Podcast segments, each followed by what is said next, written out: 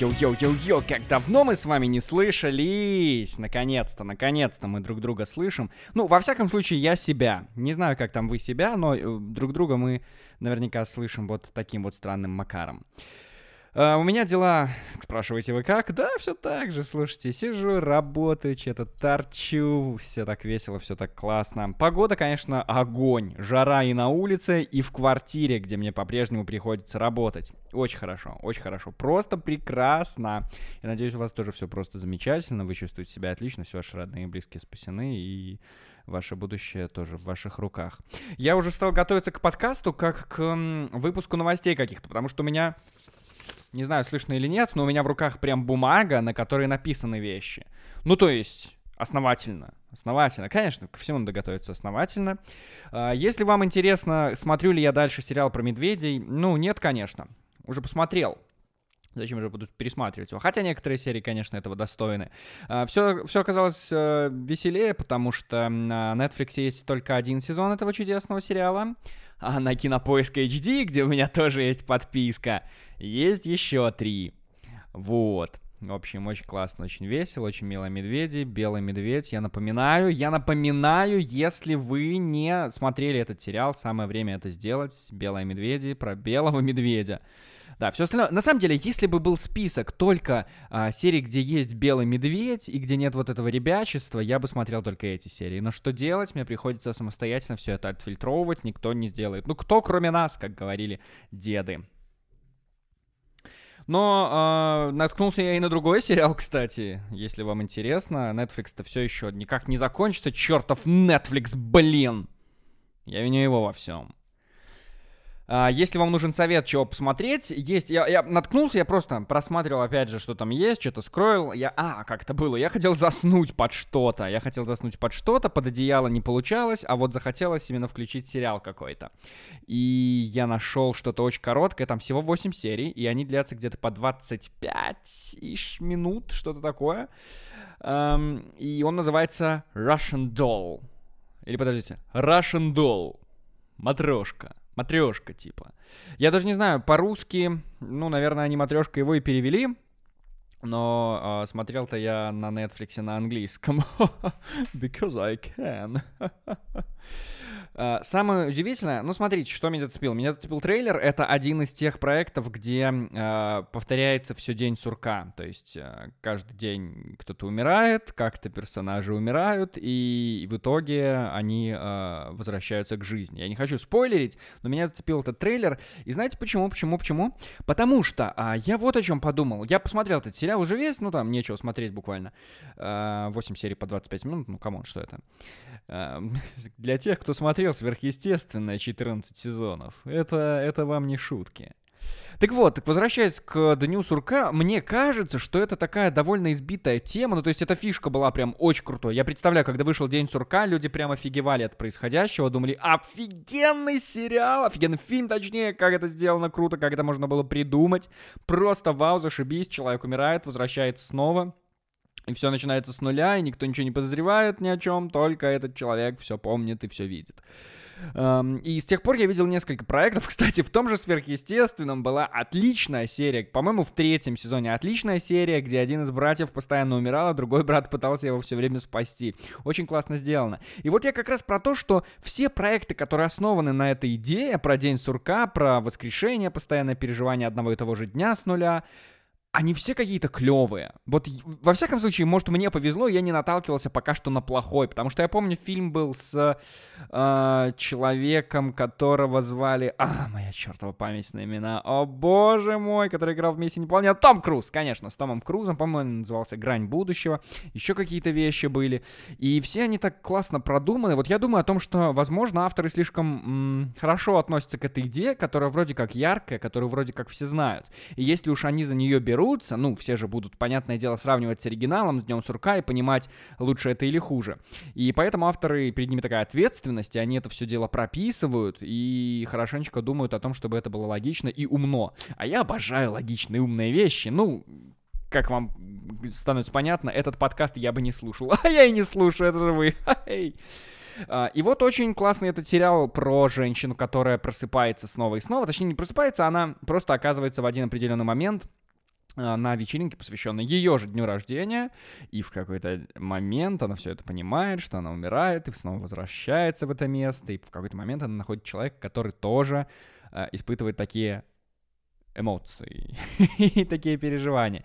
И, в общем, они спасают друг друга. В общем, это очень прикольный сериал. Самое интересное, что там очень классный юмор. Мне очень понравился этот юмор. Довольно веселые женщины там. Очень-очень классно. Но что меня удивило и что меня привлекло еще в самом, самом, самом трейлере, так это то, что главная героиня вылитая Алла Пугачева. Вот если вы представляете Аллу Пугачеву, она и носит даже черные вещи все время. Не такие вот э, огромные покрывала, а именно вот черные вещи, и она выглядит как Алла Пугачева, но уже такая, знаете, наверное, ранних двухтысячных, какой я ее помню в детстве, когда она супер рыжая, с супер яркой помадой. Вот здесь она выглядит так же, только меньше и моложе, но она выглядит как Алла Пугачева. Если этот, если первый факт про качественно написанный сценарий, второй факт про юмор вас не зацепил, то третий факт про Аллу Пугачеву, конечно, должен привлечь ваше внимание. И если вы не начнете стримглав мчаться к телевизору, включая Netflix и смотря этот сериал, то я не знаю, что с вами не так. Возможно, вы Филипп Киркоров. Ой, да, рано я с козырей наш, э, пошел, конечно. Пятый выпуск, да? Пятый выпуск. С ума сойти, обхохочешься. Погода, конечно, жаркая. Погода жаркая, но, наверное, новости я уже обсудил, поэтому это было вступление, что ли. А теперь пойдем дальше. Полетели!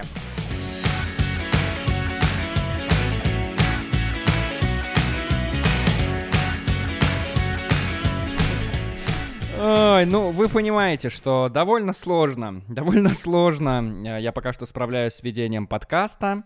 Но я пытаюсь, я пытаюсь, и я все еще жду ваших умозаключений на этот счет, нравится вам или нет то, что я пытаюсь, то, как я пытаюсь. Так, у меня здесь несколько тем есть в списке. Давайте пройдемся по каждой из них сегодня, потому что успеть надо много, а времени, как всегда, мало. Все убегают, но я надеюсь, что там, где вы меня сейчас слушаете, не очень многолюдно, потому что вы представляете, представляю, как вы смотрите, вы прям корежитесь а вот от, от того, что вы сейчас слышите. У вас прям выражение лица такое, как будто вы не просто лимон едите, а вот как будто вы его размазываете себе в десны.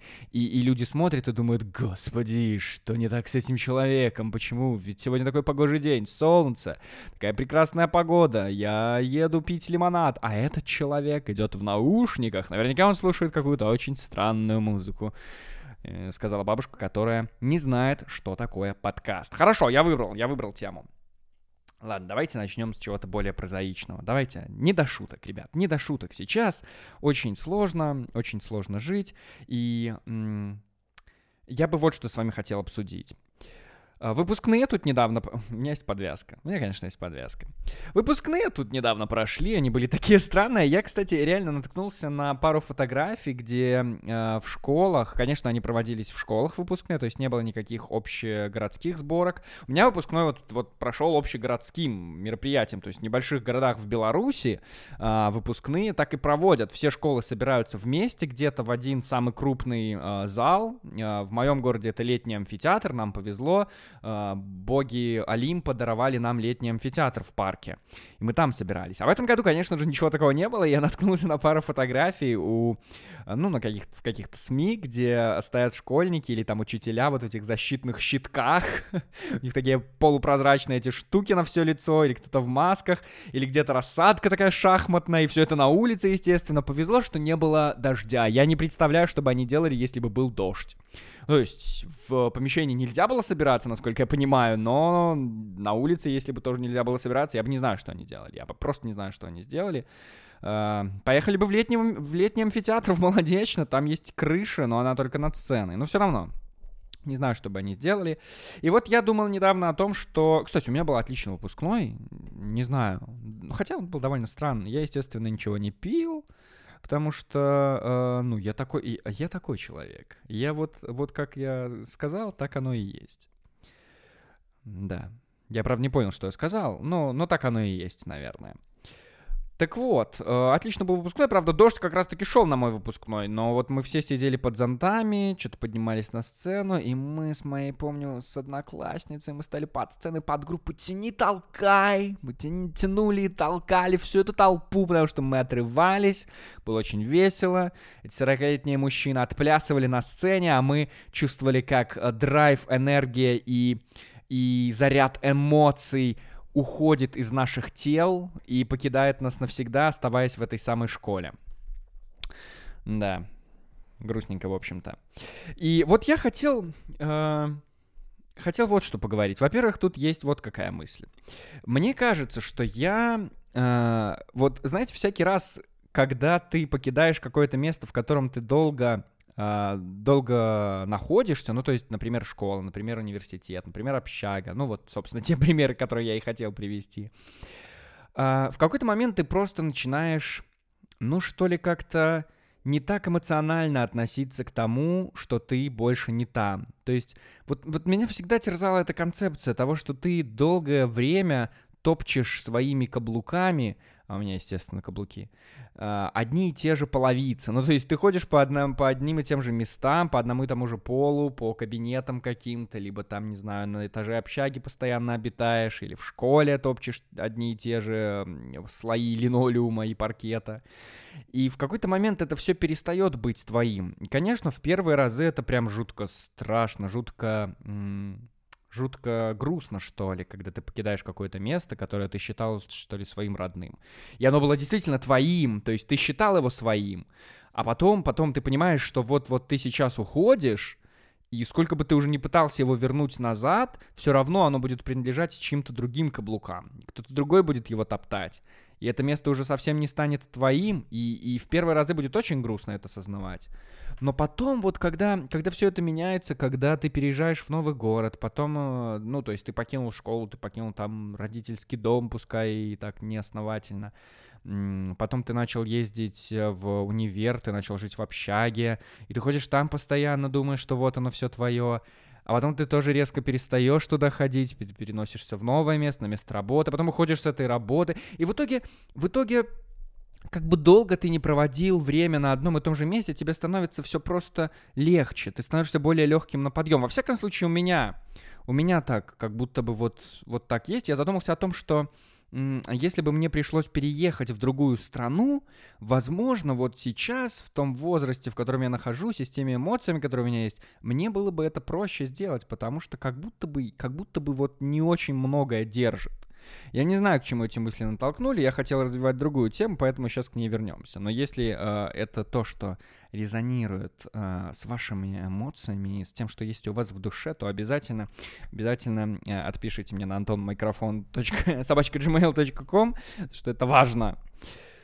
Да. Э, а мысль у меня была вот какая. Я, ну, я не то чтобы прям супер ностальгировал, просто какие-то мысли в башке появились. Но вот эм, у меня возникла идея в голове о том, что вот эти люди, которые сейчас на выпускном, они же о чем-то мечтают, они кем-то себя видят, они представляют себя кем-то через время, они хотят чего-то достичь, потому что вот этот выпускной, это знаете, как Новый год заканчивается, и ты даешь себе э, зарубу начинать что-то что-то новое, что-то важное в следующем году, прям с 1 января, либо же с понедельника, либо же с первого числа другого месяца. Ну, то есть ты, ты даешь себе какие-то э, установки, какие-то, не знаю, точки ставишь, точки невозврата. А здесь, когда вот выпускной, то есть это прям смена такая резкая, это смена, я не знаю, эпох для тебя, смена тысячелетий, ты чувствуешь, что сейчас все будет по-другому, и все будет по-новому. У тебя вот есть какие-то мечты, и вот они же всегда не, не сбываются, правда? То есть я, я не знаю, я не видел ни одного человека, который, который бы сказал, да, я достиг всего того, чего хотел. Или там, который на выпускной приходит, э, рассказывает одноклассникам, ну вот я поступлю туда-то, закончу это, стану тем-то, такому-то возрасту буду делать то-то. Но такого никогда не бывает. И мне кажется, что, я не знаю, у меня есть эта теория о том, что каждое наше решение, вот то, что мы выбираем, там, где мы сворачиваем, оно приводит к какому-то расслоению э, разных вселенных, и вот это вот э, огромное их количество становится, этих вселенных, в тот момент, когда ты э, делаешь выбор, то есть о боже, о боже, ну я наговорил, конечно. В общем, у меня есть эта теория о том, что действительно твой каждый твой выбор порождает какую-то новую реальность. То есть как будто бы, если ты в какой-то момент пошел налево, то есть обязательно где-то реальность, где ты выбрал на самом деле идти направо. И она развивается абсолютно другим образом. И это может быть как какое-то мелкое решение, там подпис... не знаю, что есть на завтрак, э, омлет или, или чай с печеньем. Либо же что-то крупное, там, не знаю, когда ты подписываешь какой-то важный документ, либо не подписываешь, там берешь кредит. Или переезжаешь в другую страну. Ну, то есть, э, вот что вот что интересно, потому что я помню, что я в детстве очень сильно мечтал быть... Э, я обожаю железную дорогу, я, наверное, это уже не раз упоминал, но я хотел быть прям железнодорожником, и я им не стал, потому что, опять же, есть такая у меня теория, что если ты э, мечту свою притворяешь в реальность, то она перестает быть мечтой, и от этого становится очень плохо, и тогда она совершенно не такая, какой ты себе ее представлял. Ну, то есть мне нравится этот концепт, возить людей, двери, железная дорога, романтика, обожаю все это, но если бы я делал это каждый день, наверное, наверняка я бы ненавидел свою работу, наверняка мне бы это не нравилось. Так что...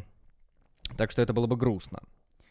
Но вот наверняка же каждый... Наверняка каждый вот Каждый о чем-то мечтал. Никогда не задумывались, кем бы вы на самом деле могли бы быть. Вот я бы мог быть железнодорожником. В универе мне помню, когда я выступал на сцене, мне говорили, о боже, Антон, вам надо быть каким-то актером. Я помню, после, после одного выступления член жюри, я как-то с ней оказался рядом, она что-то мне начала говорить, о боже, Антон, вам надо поступать в какое-то там Щучинское, Щукинское училище в Москве на театральный. Ну, я понимаю, что я не сделаю этого, но вот, а если бы? Вот, ну, всегда же есть эта мысль, эх, а если бы? Я думаю, в 70 лет, если я даже живу, конечно, я буду прям очень сильно ностальгировать по этому поводу и за чашкой мятного чая э, вспоминать, как это могло бы быть. Да, в общем, такое себе, конечно. Так что вот такая тема, это просто те мысли, которые у меня появились в башке, и зачем я сейчас за это оправдываюсь, я тоже не понимаю. Наверное, важно то, что я до сих пор не знаю, кем я хочу стать, я до сих пор не могу понять, чего я хочу от жизни, и, и кем бы я хотел бы работать окончательно. О, да. А, так что все еще впереди, все еще впереди. Пока что мы молоды. Пока что, а, видите, подкаст появился. Видите, видите, где я свернул? Вот тут-то я свернул неожиданно. Ладно, главное вы не сворачивайтесь. Оставайтесь, после... Оставайтесь вместе с нами, не переключайтесь.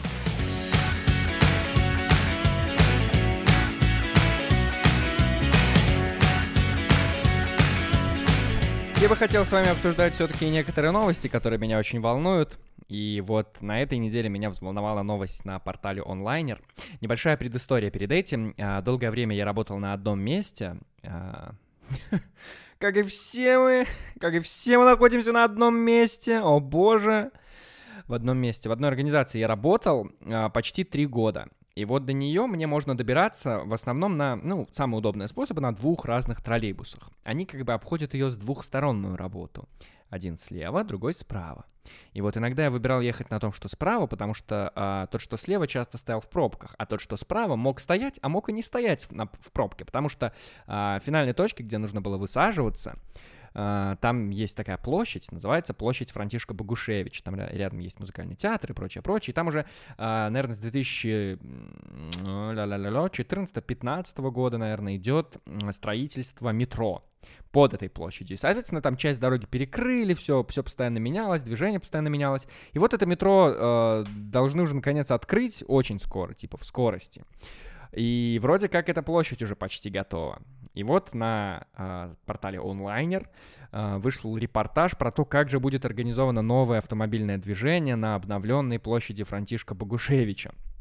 Ну и помимо того, что выглядит все довольно отвратительно, там просто какие-то временные а, стоят обозначающие эти вот пластмассовые штуки, там всякие какие-то а, маячки, светофоров понаставили, и они решили сделать, в общем-то, схему движения такую круглую, то есть движение по кругу, круговое движение. А, все это снабдить светофорами по всему периметру, ну, то есть чтобы прям на круге люди останавливались и пропускали тех, кто едет с каких-то там а, съездов либо, либо на них, либо с них.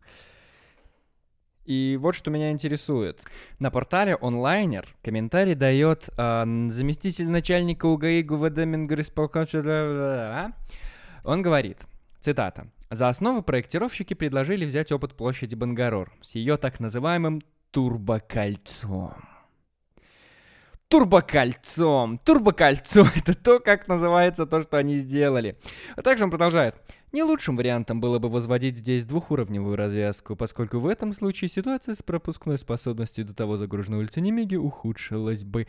А, а никто больше, кроме меня, не понимает, что э, они не сделали двухуровневую развязку только потому, что у них нет денег на это, и только потому, что им нужно срочно открыть это чертово метро, показать, что уже все красиво и готово сверху, и они в спешке это делают. Не пускают туда движение таким макаром, не готовым этим турбокольцом. А, просто потому что нет денег, нет времени, и, и, и это очень странно. Это просто, просто комически выглядит все, что они там сделали. И все, что сейчас там выглядит, все, все как там сейчас выглядит, потому что здесь миллиард фотографий есть, и, конечно, здесь всегда было проблемное место, здесь очень много, э, очень много каких-то э, развязок, очень много, ну, тут довольно крупные улицы сходятся, и, и с утра здесь, конечно, всегда было очень странно. Я помню, там еще довольно странный есть светофор пешеходный, где не могу, где я не мог перейти, потому что там красный в течение минут пяти, наверное, горел, хотя до этого, типа, интервал был две минуты, что-то такое, потом он просто ломался и был тупо красным. И с двух сторон образовывались пробки из людей, пробки из машин, все что угодно. Да, но турбокольцо меня, конечно, очень порадовало. Очень порадовало. А, также а, начальник ГАИ ГУБД ЖВЗ говорит, что а, настроить светофоры это тоже нелегко, потому что каждый светофор на входе и на самом круге должен работать не просто синхронно, а еще и с умом. А я вот как считаю. Я считаю, что это начальник ГАИ ЗУВРД МРШКТ должен работать с умом. Я не знаю. Но турбокольцо меня очень порадовало. Я не знаю. Я не знаю. Главное, чтобы это турбокольцо не сжималось у водителей, когда они а, проезжают мимо. Потому что, насколько я понимаю, вот что мне еще понравилось, а, черт, сейчас я это найду, но тут был потрясающий фрагмент — а, о том, как вообще должны водители подъезжать сюда. Вот цитата, вот э, лучшее предложение, которое здесь есть. Цитата. Преодолеть данный участок маршрута довольно просто, если внимательно знакомиться со схемой. Черт. Черт, ну, ну люди спешат, это город это Минск. Здесь очень много приезжих, которые ни разу в жизни не видели таких светофоров, таких развязок огромных, таких турбоколец. Они должны останавливаться и смотреть на эту схему, чтобы там проехать. Но насколько неудобно это все делается. Мне кажется, мне кажется, наоборот. Мне кажется, наоборот, все должно быть супер удобно, чтобы ты даже не задумывался. Ну, чтобы ты, конечно, смотрел на знаки, смотрел на светофоры, на, там, не знаю, на регулирование, как это все выстроено, но не изучал схему перед этим, блин, предварительно. Давайте выпустим энциклопедию перед тем, как въехать в Минск, чтобы можно было отсмотреть, э, как вообще передвигаться на какие знаки, на какие турбокольца. Это очень странно, это очень странно. И я при этом еще вспомнил э, кое-что, что меня порадовало на Западе, и что я не могу, с чем я не могу смириться здесь, это тоже связано с дорогой. Ну, вы понимаете, что в этом подкасте все, что связано хоть малейшим образом тема к теме, то, то уже хорошо. И я цепляюсь за эти э, совершенно какие-то э, мелкие возможности э, сделать качественный контент, который связан одной темой. Так вот, я вспомнил, что э, мы когда-то ехали, я был на экскурсии в Чехии, мы ехали в автобусе, и всякий раз, когда ты останавливаешься где-то на светофоре или на пешеходном переходе, особенно на пешеходном переходе, а, и там, чтобы пропустить человека, этот человек проходит и, типа, там рукой показывает водителю, благодарит его, типа, он просто выставляет ладонь тыльной стороной, и тыльная это какая, господи, короче, ладонь, там, где у вас линии жизни, я не знаю, какая это сторона, Тор торцом, торцом руки, а, и благодарит тебя, улыбается при этом, и мне это так понравилось, я подумал, господи, ну вот, вот в мелочах, наверное, это хорошее настроение, в мелочах, наверное, источник того, почему люди улыбаются тебе на улице в западных странах, в Европе, от чего им хорошо живется, вот, вот от такого хорошего отношения к друг к другу. Я пытался, я искренне пытался делать то же самое в Беларуси. Я до сих пор пытаюсь, я до сих пор пытаюсь на, переход, на пешеходных переходах э, хоть, вот как-то благодарить. Ну, знаете, в такой ситуации, когда ты типа, ты можешь подождать, но водитель останавливается как бы, пропуская тебя. Ну, понятно, что он так должен сделать, но все-таки ты же уже, ну, ты, ты был готов его пропустить, а он все-таки нет, вы, пожалуйста, проходите. И это очень мило, и я стараюсь благодарить. Но чаще всего, чаще всего я просто иду по этому пешеходному переходу и с невозмутимым лицом смотрю в глаза водителю, который приближается ко мне на своем автомобиле. Смотрю ему в глаза, пытаясь понять, поедет он дальше или я могу еще пройти вперед. Просто вот такая игра, игра в гляделки, кто кого переглядит. Но я ничего не, не могу с собой поделать, хотя я стараюсь, я искренне стараюсь. Uh, ну, я не могу, я не могу, конечно, никого здесь судить. После турбоколец uh, у всех, конечно, настроение сразу ухудшается. Надеюсь, у вас не ухудшится, ведь вы слышите чудесный подкаст.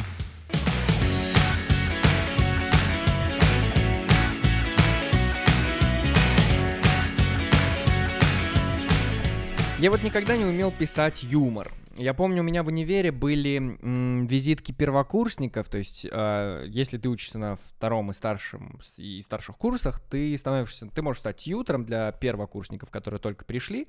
И у первокурсников где-то в первые недели э, поступления всегда есть, ну у нас, ну во всяком случае у нас на факультете было э, выступление визитки, то есть каждая группа готовила какое-то выступление там на 7 минут, чтобы представить себя, и это все их должно было сплотить в самом начале, то есть потрясающая традиция, очень классная. И, конечно же, старший старшие товарищи им всегда помогали, ну а я как такой заядлый сценарист хотел прописать для ребят сценарий, что-то там придумать, какие идеи, и всегда с удовольствием это прописывал. Но я никогда не умел писать шутки. Вот в те моменты я понял, что юмор — это вообще какой-то суперсложный жанр, и для того, чтобы писать юмор, у тебя, ну, должно быть либо какое-то природное вот это чувство юмора, либо же тебе действительно нужно изучать это все, изучать теорию, как правильно писать комедию. И, в общем-то, это, это очень важно, чтобы быть успешным, успешным комиком. Не знаю, стендап-комиком, кем угодно, комедиантом, КВНщиком, кем угодно, да как не назовете. Ну, в общем, один товарищ мне посоветовал посмотреть стендап Поперечного. Свежий.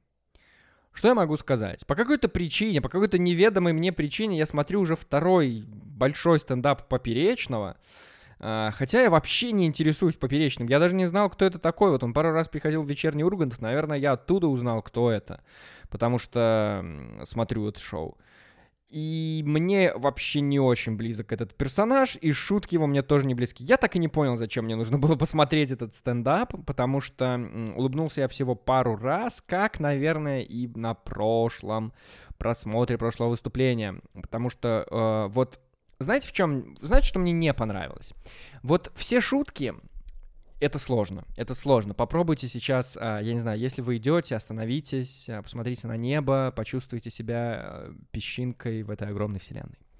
Вот мне кажется, что у Поперечного все шутки, они какие-то, как бы это сказать, вот тупо про жизнь. Тупо вот, вот очень тупо про жизнь. Ну, то есть какие-то совершенно обыденные вещи, даже не поднимаясь до чего-то. Ну, то есть какие-то там физиологические штуки.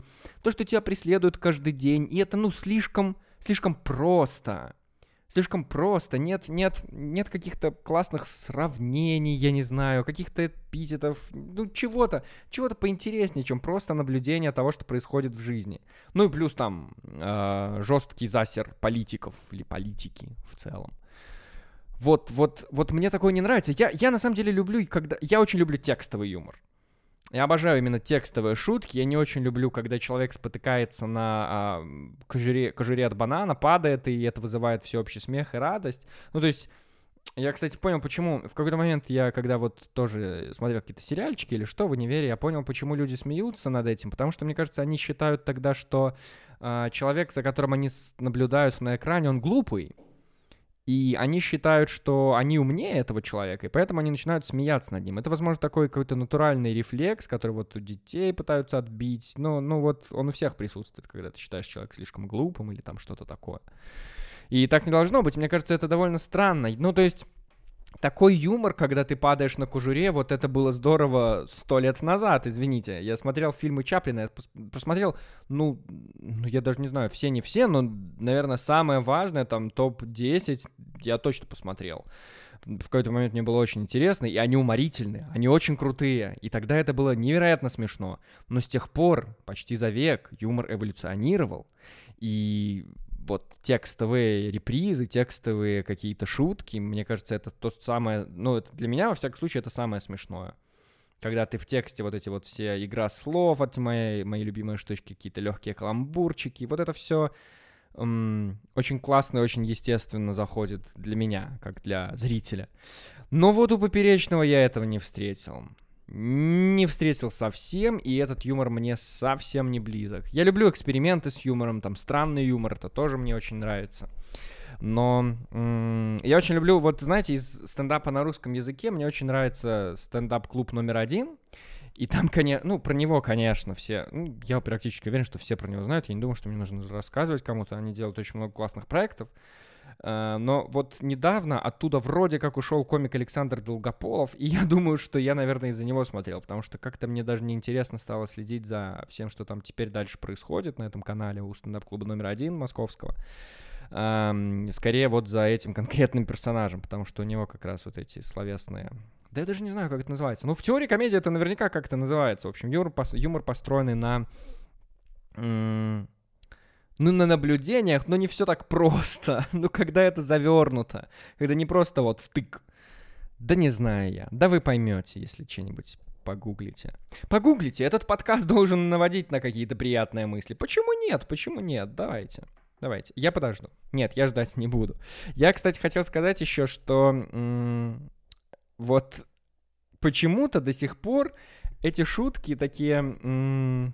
Да как бы это сказать, бытовые, что ли, бытовые, социально-бытовые очень простые. Они почему-то заходят вот, вот старшему поколению, поколению. Во всяком случае, мои родители, ну вот они очень любят уральские пельмени. Они прямо обожают уральские пельмени. И даже если мужчина переодевается в женщину и ведет, пытается вести себя как такая м- женщина, не знаю, как это сказать, ну, в общем, как обычно женщина себя пытается вести и делает вид, что все это натурально и естественно.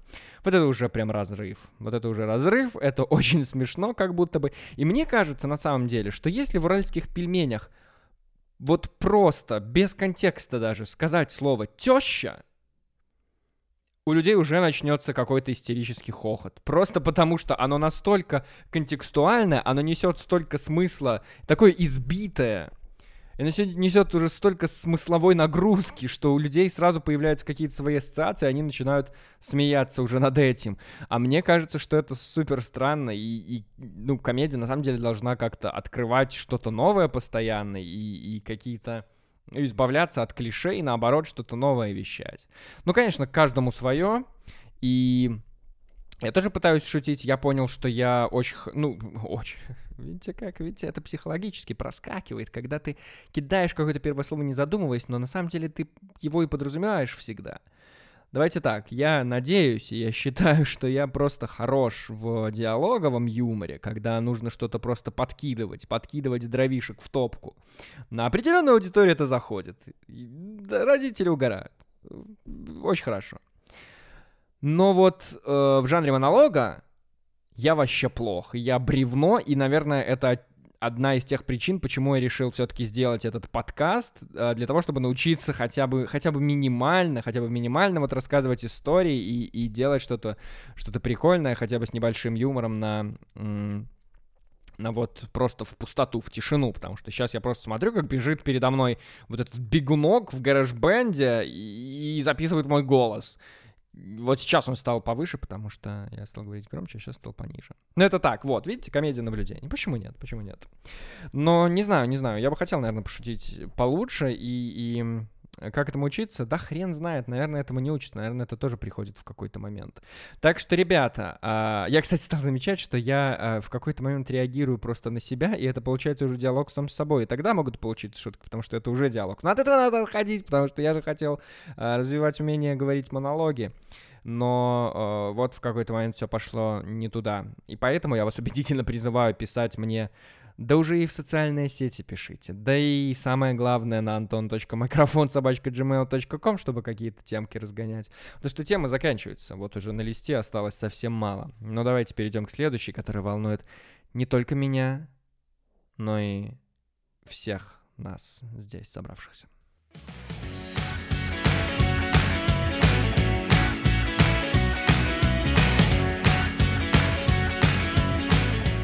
А тема — это выборы. И выборы, выборы. Мне все еще интересно. Мне все еще интересно. С прошлой недели интерес не убавился. Более того, я начинаю отвлекаться от работы на эти новости, потому что постоянно что-то новое происходит. Я постоянно читаю эти новости и смотрю всякие интервью. И это очень интересно, что происходит. На этой неделе э, случились, да уже на прошлой неделе случились задержания э, друзей некоторых претендентов кандидаты, и у Виктора Бабарика начинаются какие-то э, странные вот эти дела, которые возбуждаются против людей в его окружении. Это очень странно. Это очень странно, потому что начинаются репрессии. Вот, вот он был э, председателем банка, и в отношении этого банка начинаются какие-то преследования. И, и потом, потом у нас вот вдруг начинают говорить о том, что к нам в страну инвесторы не идут. Да блин, потому что инвестиционный климат, он как бы и складывается из, э, из вот этих вот мелких каких-то новостей, э, каких-то событий, которые происходят постоянно в стране. И если, если люди слышат какие-то новости, у них на подкорке просто откладывается вот этот негативный контекст, в связи с которым наша страна эм, как-то вот на радарах появляется, и тогда, конечно, весь этот климат потихонечку портится. А так так не должно быть. Так почему-то не должно быть. Я в целом понял вот из, из того, что происходит, из той кампании, которую против Виктора Бабарика сейчас проводят, что у нас почему-то, э, ну вот те люди, которые называют себя властью, верхушкой, они почему-то считают, что все в Беларуси очень странно относятся к людям богатым и что если ты богатый, то ты наворовал, а ты должен быть средним, общим, массой. Тогда ты наш, тогда ты типа белорус. А если ты богат и чуть выделяешься, то ты не наш. У тебя есть деньги. А у белорус не должно быть денег. Белорус ждет, пока ему начнут 500 долларов зарплату выплачивать. А ты тут сидишь. Это очень странно, это очень странная штука. Я просто вот те три года, которые я работал, я работал в агентстве по привлечению инвестиций в страну, и я понимаю, что там происходит. Это очень странно. Это очень странно, ты не можешь ничего сделать, потому что есть такая вот риторика сверху. А у нас в стране а, как бы вам это сказать-то? Ну, я наблюдал за тем, что происходит. У нас в стране просто вертикаль. Вот. Очень легко решения с самого верха спускаются до самого низа. Вертикаль работает отлаженно, очень хорошо. Проблема только в том, что никто посередине, внизу и чуть выше среднего вертикали не умеет принимать самостоятельные решения. Или, во всяком случае, боится брать на себя ответственность.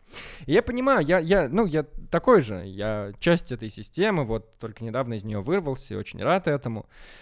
И я понимаю, что в какой-то момент тебе становится просто, ну что ли, слишком удобно находиться на своем месте работы, чтобы его покидать. Ты имеешь зарплату два раза в месяц на карточку, и твоя зарплата особо не зависит от результатов твоего труда, то есть у тебя особо нет никакой мотивации. Uh, у нас сначала была мотивация, а потом все кануло и потом главной мотивацией стали деньги. Но ты их и так получал, то есть как бы слишком удобно, слишком удобно. И ты находишься на этом месте, ты, если ты долго там работаешь, то ты можешь пойти вверх по карьерной лестнице, где ты особо тоже ничего не будешь, э, ничего от тебя не будет зависеть, но но у тебя станет больше ответственности, твоя зарплата начнет расти, у тебя в какой-то момент появятся подчиненные. Я в какой-то момент в этой системе понял, что здесь э, идеально, вот, вот, вот самый главный сотрудник, который здесь нужен, вообще на любом месте вот в этой всей системе, это, его можно описать двумя словами, идеальный исполнитель. Потому что в вертикали всегда приходят решения, всегда приходят какие-то приказы. Они приходят сверху, через несколько звеньев, они в итоге доходят до тебя. И твоя задача их идеально исполнить, не задавая никаких вопросов. Самое важное, что ты должен сделать, это сказать «да», «хорошо» и сделать это. И желательно в тот срок, который тебе э, сказали, который тебе назвали. И сделать это вот просто так, не задумываясь. Вот этот идеальный исполнитель, он начинает в какой-то момент э, просто по выслуге лет двигаться вверх. В какой-то момент у него получаются э, хорошие какие-то зарплаты, у него появляются сотрудники в подчинении, и тогда у него появляется вот этот синдром маленького человека. Это такой синдром, когда ты начинаешь командовать людьми, когда ты понимаешь, что у тебя есть какая-то власть, и ты можешь уже, ну как бы это сказать, вот стать как раз то, тем звеном в той цепочке, которая ранее передавала тебе обязанности, какие-то там приказы. И ты просто передаешь его вниз, совершенно не задумываясь о том, что э, что это вообще означает и как, это, как с этим справляться, как решить эту проблему. Но при этом чувствуешь себя довольно важно, потому что у тебя есть подчиненные, ты передаешь что-то вниз. И, и вот так вот это все и работает. Такая вот системка. И потом э, все, что связано с инвесторами, тоже интересно. У нас же есть эти. Мне, мне, меня беспокоит, что мы в стране живем по пятилеткам. Вот как в Советском Союзе жили по пятилеткам, так живем и сейчас. Ну, то есть, это, это очень странно. У нас есть планы, у нас есть статистика, которую мы постоянно должны подводить, миллиард отчетов, миллиард планов, и, соответственно, как мы сделали все эти отчеты, как мы выполнили планы, так мы и пишем отчеты, и это все не сменяется другими отчетами, и это все какой-то бесконечный круг, который идет один за другим и вообще никогда не заканчивается. И вот эта пятилетка, это, ну, это действительно Советский Союз, это как было, как было там в те времена, в те годы. Сейчас стало удобнее, у нас пятилетками через каждые пять лет, причем год заканчивается либо на ноль, либо на пять, то есть вообще супер удобно считать стало, очень хорошо. А, да. И вот что мне еще нравится всегда, э, у нас почему-то власть, президент тоже очень гордятся тем, что многое производится в стране. И если мы осматриваем новый комбайн или там, не знаю, смартфон, хотя, наверное, их у нас еще нет, а может и есть, в Академии наук наверняка есть свои смартфоны. Нам очень важно, что все они делаются из отечественных деталей, из отечественного продукта, и все это отечественный продукт.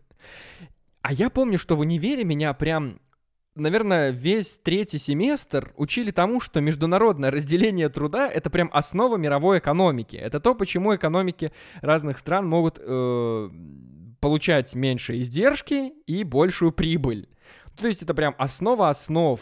И ничего зазорного в том, что ты, э, у тебя есть какие-то навыки, умения, у тебя есть капитал и ресурсы производить определенный продукт или часть продукта у себя, а другую закупать извне, потому что это будет дешевле, чем произвести собственную, то это окей. И так всегда было. И тут в какой-то момент я понимаю, что у нас со всех радаров вещают про отечественный продукт, насколько это важно. И я не понимаю, почему, почему это будет, почему это должно быть так. Я не понимаю. И как работать с инвесторами в этом плане тоже странно. Инвесторы... Э, инвесторы, конечно, это хорошо. И важно, чтобы они приходили. Этот подкаст, кстати, тоже нуждается в инвесторах. Если вы понимаете, о чем я, спонсоры, как всегда, конечно, мы монетизируем все, что можно. Но пока что монетизировать-то и нечего. Так что работаем, как работали. Вы знаете, что означает этот звук. К сожалению, к сожалению, на этот раз наш подкаст завершается. Он завершается на самом интересном месте. К сожалению, мы вынуждены закончить, потому что мы просто выбились из времени и продолжим уже в следующий раз. Продолжим в следующий раз, друзья. Спасибо вам большое, что были здесь. Я надеюсь, что у вас все по-прежнему хорошо и что к следующему разу вы поможете мне придумать темы, которые можно вообще озвучивать здесь, в этом подкасте, потому что э, а, все, лист полностью, полностью, полностью, да. Да, пожалуй, ничего не осталось на следующий раз. О, боже мой, придется напрячься, чтобы снова порадовать вас всех. Я надеюсь, что вы радуетесь вместе со мной. Антон.микрофон собачка gmail.com То место, где ваши самые необузданные желания становятся явью, а все ваши вопросы находят свой ответ в этом подкасте. Оставляйте свои оценки, подписывайтесь, рассказывайте друзьям, в конце концов, почему бы нет? Хороший парень, трындит что-то в микрофон, э, приятная музычка играет на фоне, да почему бы нет? Давайте оставаться друзьями, давайте оставаться человечными друг к другу и ожидать хорошего будущего. Но знайте, что его не бывает без вашего участия. Думайте сами, решайте сами. Это был Антон, и я говорил в микрофон.